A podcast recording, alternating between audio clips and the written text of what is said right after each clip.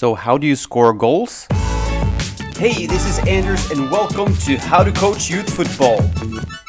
But first, if you go to andersvideo.com, I'm going to show you the step by step process that I use to develop youth national team players consistently five years in a row. I'm going to show you a copy and paste, an easy to use blueprint that you can apply to your own players if you go to andersvideo.com. But now let's return to the episode. Hey, so this episode is all about the third attacking phase, which is which is creating goal scoring opportunities and converting those opportunity, opportunities into goals. So the aim of this um, phase is to create a shot and also to regain possession of the ball if we lose possession of the ball. So there are certain common subjective applications or certain typical ways of solving this uh, game phase. Just like the previous game phase, we need to attack different spaces all at once.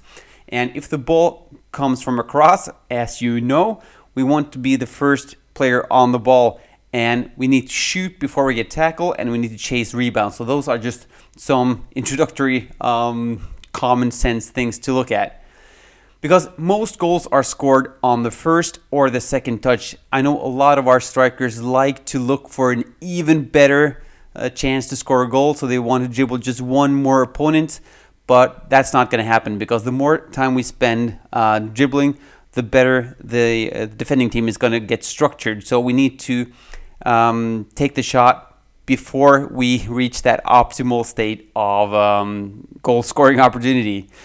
So most goals are scored inside the 16 meter box and especially around the penalty area. So so we especially want to shoot from there because we know from science that if you shoot from outside of the 16 meter box, it's very unlikely that that will turn into a goal. So there are several ways of um, scoring a goal. So the first one is to run into space with a third man run, which means that player A and player B passes the ball back and forth to each other.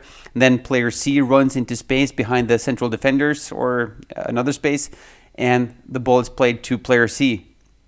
So that's what we call a third man run. Now, a second way of scoring a goal is by crosses. So, you can create overload situations out wide uh, using overlaps with um, two against one, for instance, with your right winger and your right back against the defending team's left back.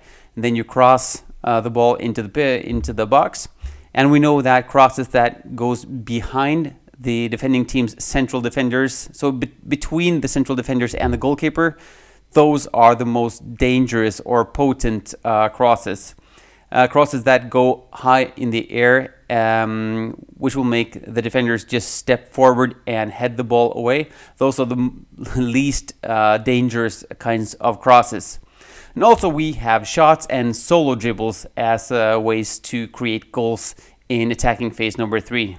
So if you were to create a game model, I would suggest that you started with attacking phase number three, which is goal scoring. How do you want your goals to be scored? Do you want overload in the channels and two against one um, and a lot of crosses? Well, let's just take that as a starting point. Uh, we want to play goalkeeper 4-3-3 and we want to have a lot of crosses to our striker in the box. So let's start with attacking phase number three and describe how you want your playing style to be in that phase. And then Let's move on to attacking phase number two, which was the penetration phase. And let's see how can we create penetrations that will lead us to getting space in the channels. How do we have to play in order to get the opposition to react how we want to, which is to leave uh, available space in the channels. And then we return to attacking phase number one. How do we need to build out from the back in order to get the attacking phase number two, penetration, and the attacking phase number three with uh, crosses from the corridors? How do we need to build up from the back to get those kind of um, game situations?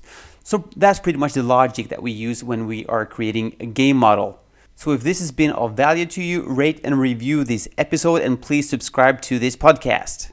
And make sure to catch next week's episode because that's going to be all about football psychology and what football psychology is.